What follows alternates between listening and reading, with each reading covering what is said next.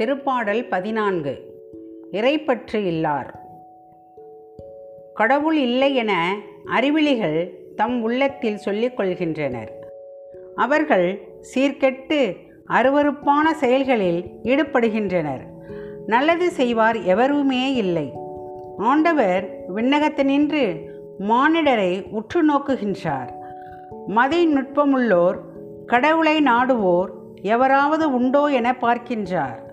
எல்லோரும் நெறி பிழர்ந்தனர். ஒருமிக்க கெட்டுப்போயினர் நல்லது செய்வார் யாரும் இல்லை ஒருவர் கூட இல்லை. தீங்கிழைக்கும் யாவரும் அறிவை இழந்துவிட்டார்களோ? உணவை விழுங்குவது போல். என் மக்களை விழுங்க பார்க்கிறார்களே. அவர்கள் ஆண்டவரை நோக்கி மன்றாடுவதும் இல்லை.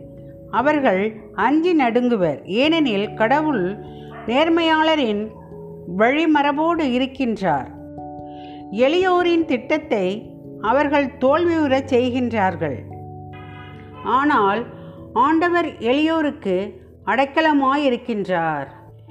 சியோனில் இருந்து இஸ்ரேலருக்கு மீட்பு வருவதாக ஆண்டவர் தம் மக்களுக்கு மீண்டும் வளமான வாழ்வை அருளும்போது யாக்கோப்பின் இனத்தார் கழி கூறுவாராக. இஸ்ரேல் மக்கள் அகமகிழ்வாராக. ஆமேன்.